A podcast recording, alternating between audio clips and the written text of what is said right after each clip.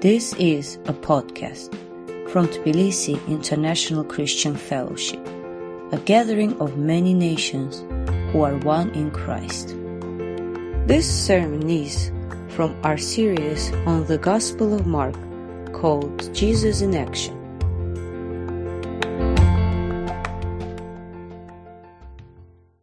Well, you thought last week was a tough passage, and you were looking forward to something kind of soft and nice and sweet this week. You are going to be sorely disappointed, at least on the surface, because if you thought Jesus ripping apart the Pharisees for their hypocrisy and for the impurity of their hearts was tough, this passage is, if anything, even more severe, at least seemingly so.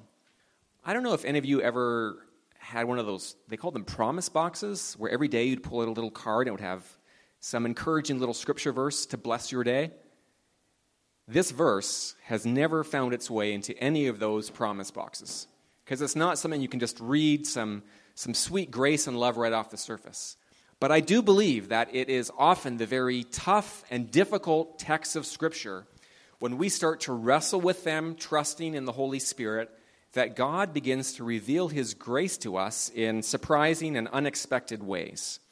And surely this, this pagan woman offers to us an inspiring and searching example of persevering, humble, and dogged faith. And let me set up the story for you. Jesus, as we heard last week, was arguing with the Pharisees, and he's receiving a lot of opposition. At the end of it, he decides, I'm going to get out of town. I'm leaving the region of Galilee, and I'm going off to the land of Tyre. So he's leaving. He's leaving the people of Israel. He's leaving the promised land, and he's taking a journey that would have lasted on foot at least a couple days to go far from Israel into the land of Phoenicia. And it, he doesn't seem to be on a, on a mission trip. He's not looking for people to share the gospel with, the good news of the kingdom. In fact, he's kind of hiding out. And there he is in his Airbnb or the guest house, wherever he's staying, and he doesn't want anyone to hear that he's in town. But guess what? The glory of Jesus shines too brightly for even him to hide. And the word, the word quickly spreads. And a few chapters ago, we heard about people from this region who had been coming down to Galilee to hear what all the fuss was about. And they've heard about healings, they've heard about deliverances, and they want to not only see for themselves, but experience for themselves the mighty power of God that is in Jesus. And these people most likely were, were other Jews. But somehow they go back to Phoenicia and the word, the word starts to spread. And there is a woman in a desperate situation who somehow or another hears the rumors of this Jewish miracle worker who's hiding out in her city. And in our passage, in these few verses, she offers us, her faith offers us, I think, six, no, seven examples that we can learn from. Seven examples. The first one is this very simply, that faith falls at Jesus' feet. This story reminds us a little bit about Jairus. Remember him a couple chapters ago? He also came and fell at Jesus' feet because he also had a little daughter who was in desperate need of Jesus' healing power. And when you fall at someone's feet, you know that you are in a desperate situation, are you not? I don't know if any of you have ever been so needy and so desperate that you've literally flung yourself to the ground and groveled before someone and begged that they would do something for you. But this is the position that this woman takes up. Here, Jesus, in our previous reading last week, is facing this delegation of religious quality assurance inspectors. They are certainly not on their knees before Jesus. They are standing there with their glasses halfway down their nose, peering at what he's doing and inspecting it with a spirit of criticism and judgment. But this woman is completely humble and completely desperate. Now, a little, it is a little odd in this story that there's no father in the picture. Because as a woman, she is definitely crossing some boundaries in the ancient world by coming to Jesus alone. There's no dad in the picture. And it could be, it's very possible that she was a widow and that he had died shortly after the birth of their daughter. But I can imagine as well that he may well have abandoned his family because having a young daughter who was possessed by a demon, who had an impure spirit dwelling within her, would be a pretty tough situation for anyone to handle.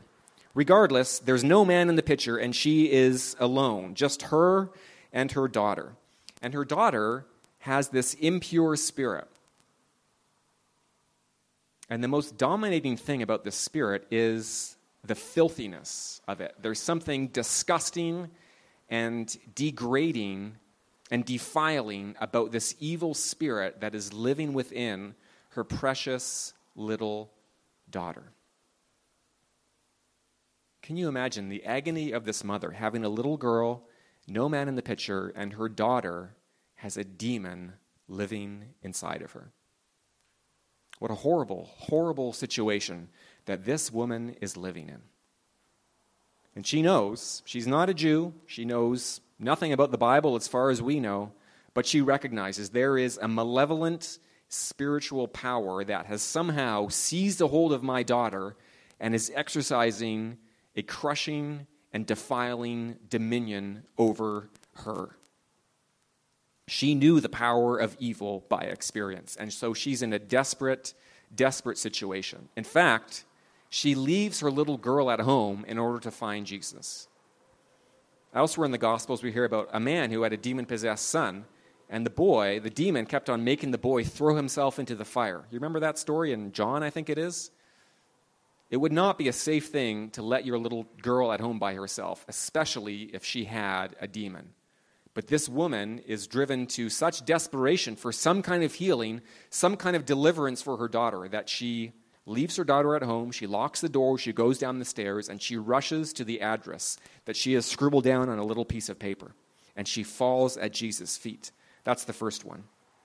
Second point is this that faith begs for Jesus' deliverance. She's heard these rumors about Jesus' astonishing authority over the power of evil. She has heard stories about Jesus casting out a legion of demons out of a guy who was living in the cemetery, cutting himself with stones and howling like a beast. And these rumors have spread far and wide from the region of Galilee, and they've reached this woman's ears somehow. Now, Tyre was a city that was stocked full of gods. And there were plenty of pagan powers that one could turn to seeking some kind of deliverance, some, some kind of control over the dark forces that directed your life. And surely this woman has gone from one idol to another, from one temple to another, praying to God after God after God after God, and nothing is happening to her daughter and seemingly all hope has been lost. The gods are clearly against her and her little girl. But there is one last reason for hope she has, which is this strange Jewish, Jewish teacher who, for some reason, is showing up in town. And so she begs for, for deliverance for her daughter. She begs for some kind of rescue, some kind of spiritual power to release her daughter from the horrible bondage that she's in. Now, Mark tells us that she wasn't just begging, but that she was continually begging. And if you read the parallel account in Mark, in fact, this woman was persistently asking Jesus and nagging him so much that Jesus' disciples beg the rabbi, please just, we can't handle this lady anymore. Could you please just send her away or heal her or do something? We're just so sick of her crying and crying and begging after you. Please just get rid of her. She is persisting to the point of impudence and irritation, but she is fiercely bold because she's a mom.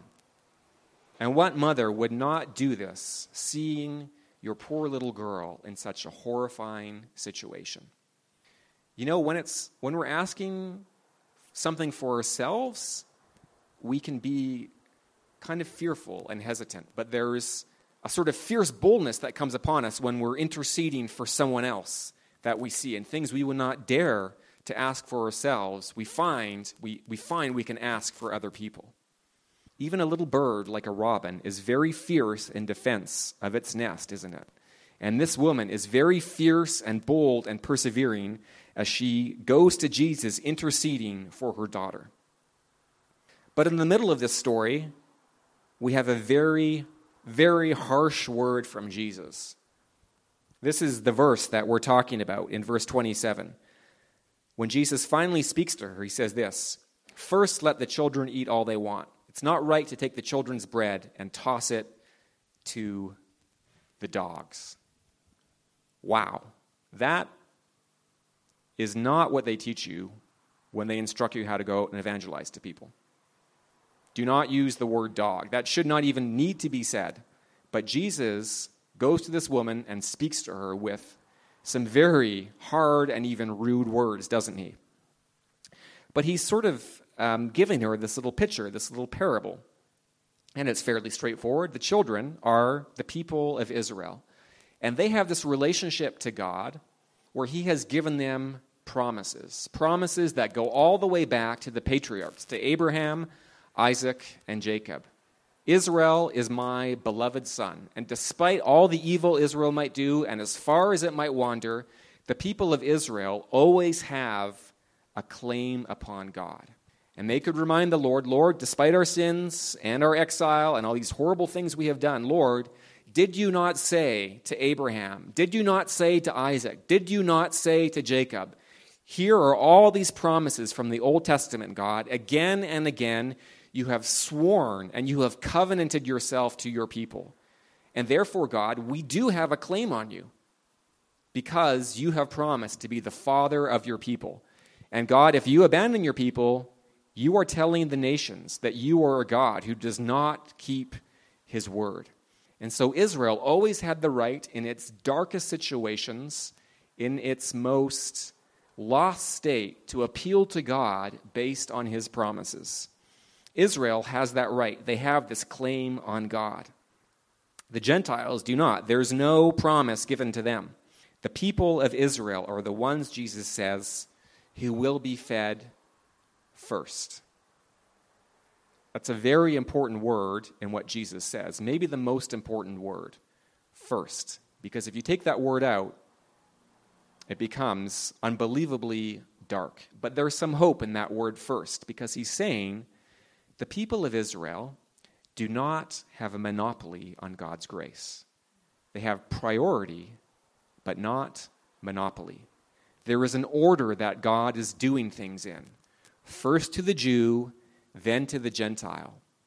And if you go all the way back to the book of Genesis, Abraham was chosen so that his descendants would be a blessing to the nations.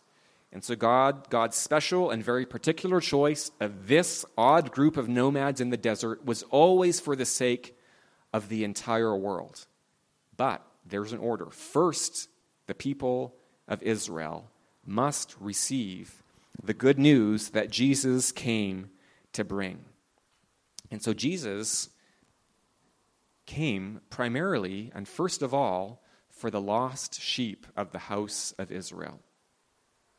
He wept over Jerusalem and he mourned over the hardness of heart of the people who had been so favored by God.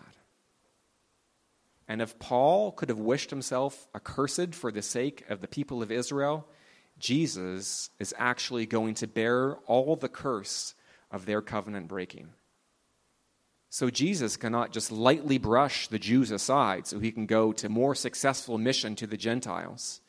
He came for the people of promise first of all. It's not the Gentiles' turn yet.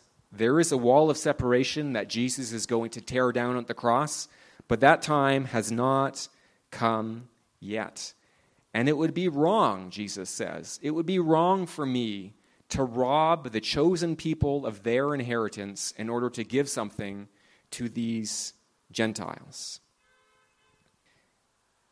And not just Gentiles, but Jesus calls them dogs. Ouch.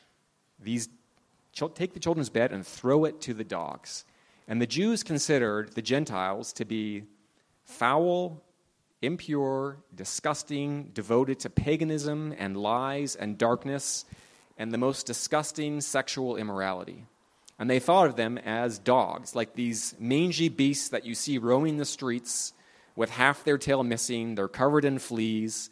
They've got their face in a bag of garbage, or in these days, even chomping away on some corpse that had been tossed into the ditch. Their eyes are covered with some kind of film. They've got stuff coming out of their nose. Not the kind of beast you would want around your kids. And this is how the Jews thought about the Gentiles. Josephus, the Jewish historian, wrote about 30 years after this The people of Tyre, where Jesus went, we consider them our bitterest enemies. They're notoriously our bitterest enemies, he said. There was a long history of rivalry and anger between the people of Israel and the people of Phoenicia in Tyre. This was a wealthy city, a trading city who had spread, the Phoenicians had spread all throughout the ancient world. Carthage, of course, was a Phoenician city that had almost destroyed the Roman Empire. And here is this city, this, this civilization built on trade and wealth.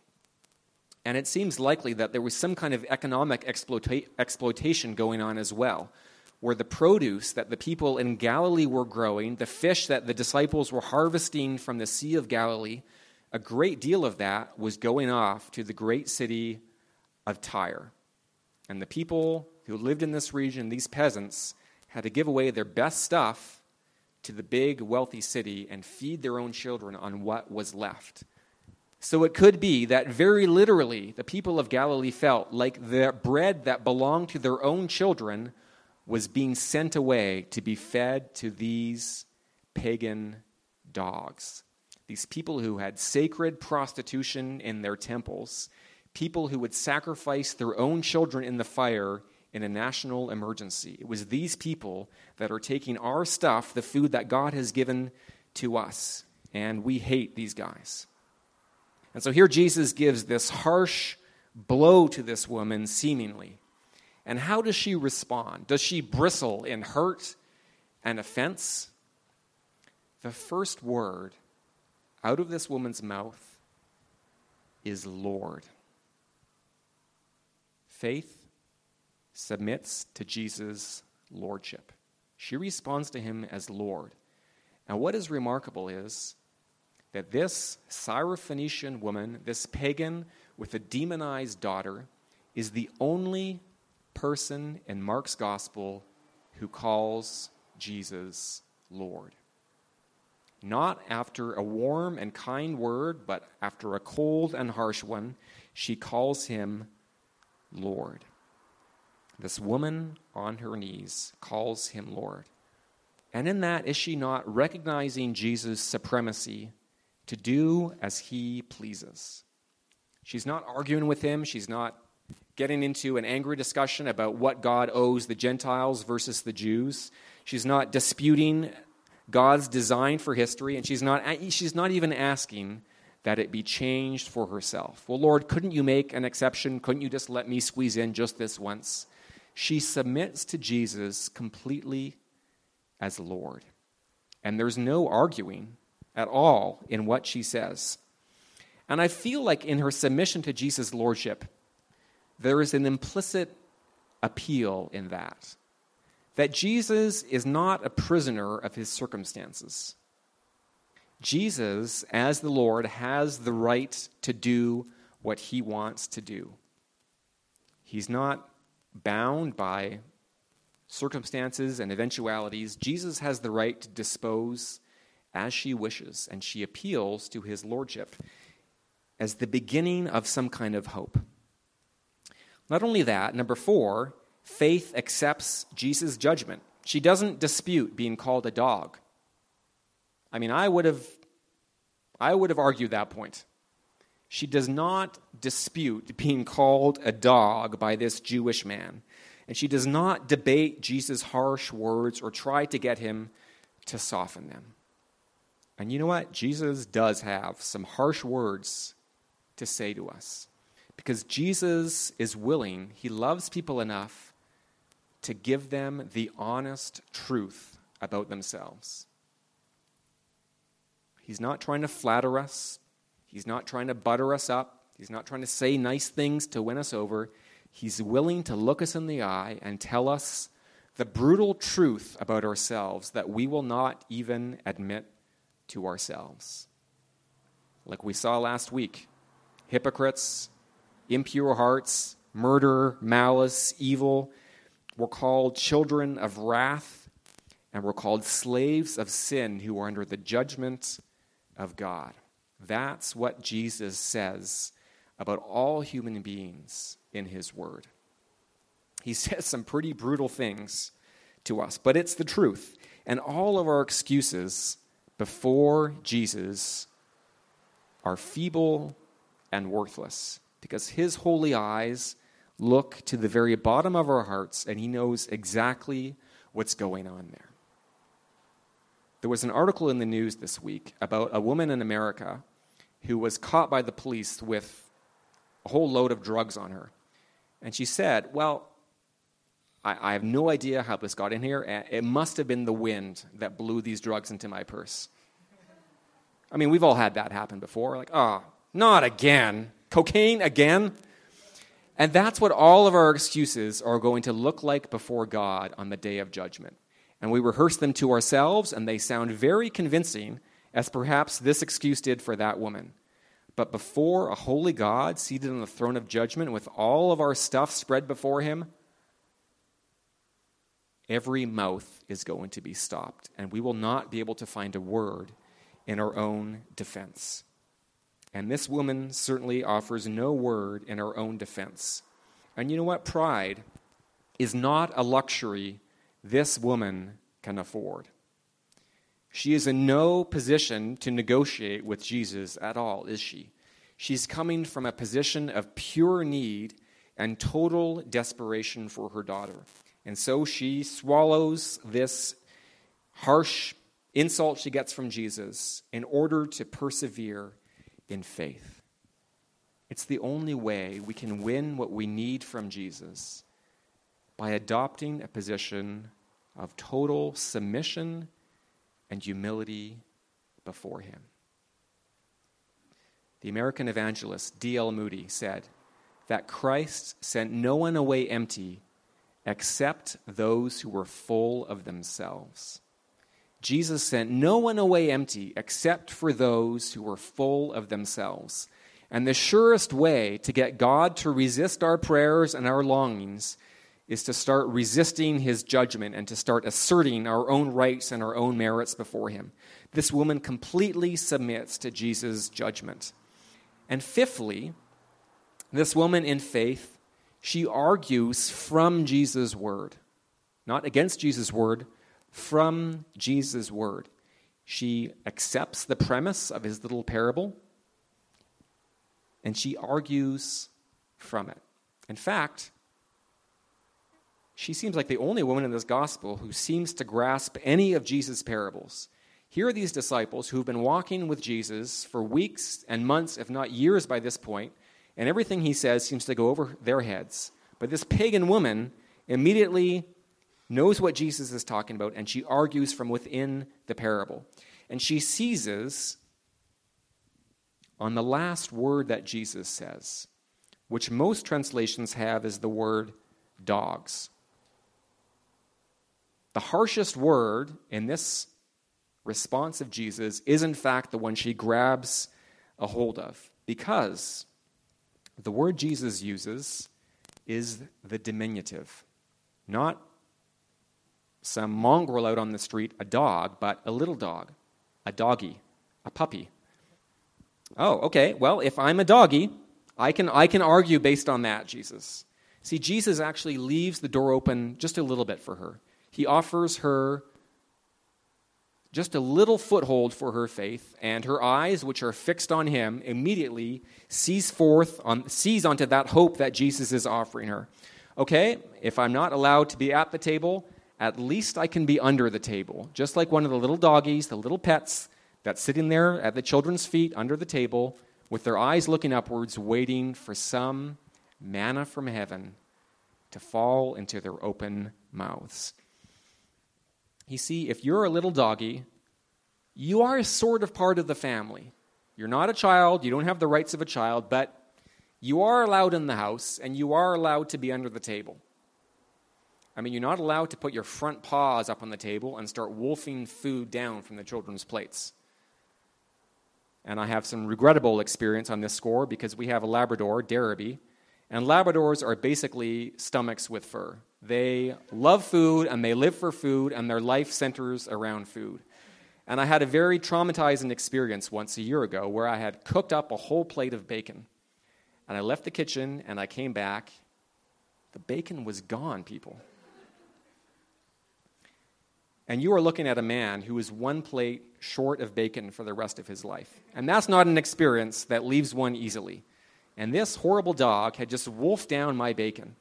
That is wrong. I was angry at Derby for doing that. And there's still some unforgiveness in my heart, obviously. But you know what? If we scrape some food off a plate into her bowl, or if she grabs a crust of bread or some crumbs that fall into the ground, no one's going to be angry at the dog for doing that. In fact, she's doing us a favor, isn't she? She's cleaning up the floor for us, and we have this, you know, living vacuum cleaner that helps us out. This woman accepts and seizes onto the fact that Jesus calls her a little doggy. Because if she's a doggy, okay, there's hope for me. There's some kind of blessing there for me. The commentator David Garland says, you know, here are these disciples who have trouble receiving the kingdom as a little child. But this woman is willing to receive the kingdom as a little doggy, the very lowest possible position. Someone once said that prayer is retorting God's promises back to him. Retorting God's promises back to him. Just like this woman seizes on Jesus' word of doggy and, and argues on the basis of that. She's like one of these rock climbers you know, these people that climb up mountains, and you would look at what seems to be a sheer cliff, but their eyes perceive, ah, there's a tiny little foothold there, and a crack just big enough for me to jam my fingers into, and I can make my way up this cliff. And this is exactly what this woman is doing.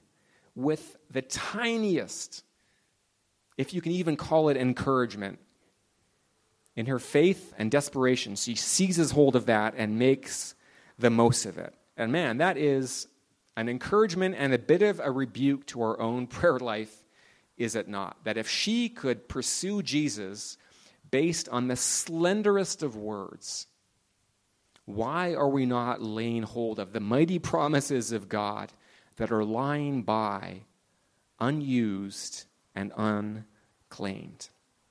So she argues from Jesus' word. And she, in her faith, appeals to Jesus' bounty. She needs a massive deliverance for her daughter, doesn't she? Her daughter is enslaved to the powers of evil, and all these gods and all these idols that she had worshiped and looked up to have done nothing for her. And she can do nothing to help herself. But what she needs from Jesus, she describes as just a little crumb. I mean, it's not a crumb to her. She desperately needs this. But to Jesus, Jesus, what is this to you? You, to free my daughter from this demon, would be nothing to you. Just like a crumb falling off the table onto the ground, it would not even be missed. And the blessing that she needs from Jesus is not going to deplete him in any way. See, if you are a poor family, you can't afford any crumbs falling on the table to the little dogs. You can't afford even to have a doggy in the house. And when things are tough, like they were here in the 90s, the first thing you do is you get rid of your household pets so that your own children are not going to suffer. But Jesus' table is not like that. God's feast is not like that. God doesn't mind if crumbs fall off of his table even pieces of bread or meatballs rolling onto the ground. There's so much bounty at the table of God that when He feeds His people, there are basketfuls and basketfuls left over. That is the bounty of God. And so this woman appeals not to her own merits, her own deservings. She appeals to the generosity and grace of Jesus. And I wonder if her own prayers would not be much more effective if we were praying the same way as this woman does to Jesus. Not wasting any time arguing on what we deserve from God or what He owes us, but purely on the free and generous grace of Jesus Christ. That is the way to power in prayer. Here's what R.A. Torrey says We must give up any thought that we have any claims upon God. No claims upon God, people. But Jesus Christ has great claims on God. And we should go to God in our prayers not on the ground of any goodness in ourselves, but on the ground of Jesus Christ's claims. Jesus is the son in the household, the oldest son who oversees everything that God provides. I have no claims on my own. In fact, only an expectation of judgment and even harsher words than this woman received. But Jesus Christ has great claims upon God. And he does have the right to receive from the Father what he asks for. And so, if we belong to Jesus, we have tremendous leverage in prayer. We have incredible power before the face of God, not praying in our own name, but always in the name of Jesus Christ, our Savior. See, our faith honors God because faith is nothing else but the open hand. This hand is empty, but it's open. And we honor God when we say to God, Lord, I have nothing in myself to claim upon you, but fill me, so that when the blessing does come, the glory and the honor go to God and not to us. And that is how we argue from the greatness and goodness and glory of God, which is also going to be something that pours onto our lives, that the crumbs of God's grace shower down from the table onto us. And finally, seventhly, of course, faith wins Jesus' blessing. It would be a sad little story if it ended here, but it wins Jesus' blessing because faith is irresistible to Christ. He loves faith. He loves people who trust him. He loves people who freely admit they have no claim and no rights, and all they can do is rely totally on his goodness and his power. It's irresistible to Jesus. And he's never going to cast anyone away, even a pagan Syrophoenician woman, if they come to him in faith. And he says, For such a reply, your request is granted. Go home. Your daughter's already been delivered. Somehow, in between her saying and Jesus answering, he immediately and instantaneously casts the demon out from her daughter without even being present in the room. Cast out without an effort, just a crumb to Jesus' power and generosity. I love it because this woman goes home and she finds her child, her little daughter, lying on the bed. But the word that Mark uses is tossed. This girl's been tossed on the bed. It's almost a little play on words that Mark is using. Okay? Maybe Jesus does take some bread and toss it to the dogs in his generosity. And she goes home and she finds her child delivered and rescued and freed from the evil one through Jesus Christ. Well, the day is coming in Mark when Jesus will break down that wall of separation. And Jew first, but also the Gentile, are welcomed in not as dogs under the table anymore, not even doggies, but children with the full rights of sonship. We do not have to sit under the table waiting for a crumb to fall. God has invited us through Jesus to sit at the feast. Despite our sins, despite our total lack of merit, we're welcomed as God's children. Sit down at the feast and enjoy everything. Help yourself. And if this pagan woman could show such confidence, such faith, such persevering boldness before God, are we not provoked this afternoon to show as equal or even greater confidence before our covenant faithful promise giving and promise keeping God. We no longer have to squeeze through a crack in the door like this woman did. The gates of the kingdom have been flung open, and we are welcome to come with boldness and confidence. We don't have to wait for a little crust or some food on the floor. We are welcome at the feast of God as children. This text is not just a personal one for us in our own faith. There is also a deep missional aspect to these verses, aren't they? Because the blessing to the Gentiles and the blessing to the world was meant to come through Israel. The dogs are fed through the children. That's always how it should have been. The people of Israel were meant to be bearers of the light and bringers of the feast to the Gentiles. And the same is true today. God wants us to be messy eaters of grace. Are there crumbs falling from your table? Is there food falling off your plate for those around you?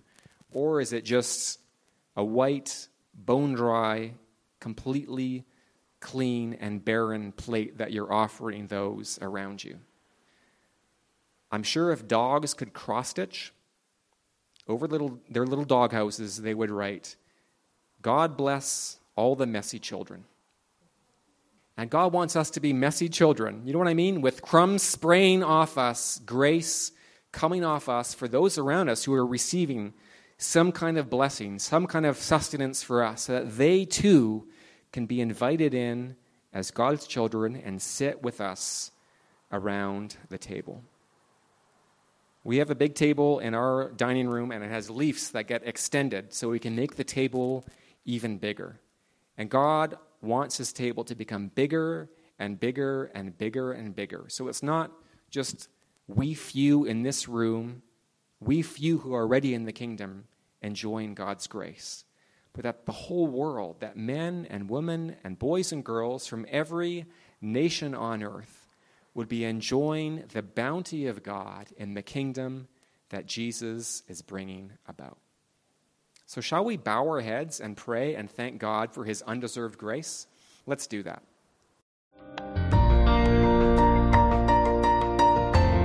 This podcast was from Tbilisi International Christian Fellowship. Learn more about us online at ticf-georgia.org.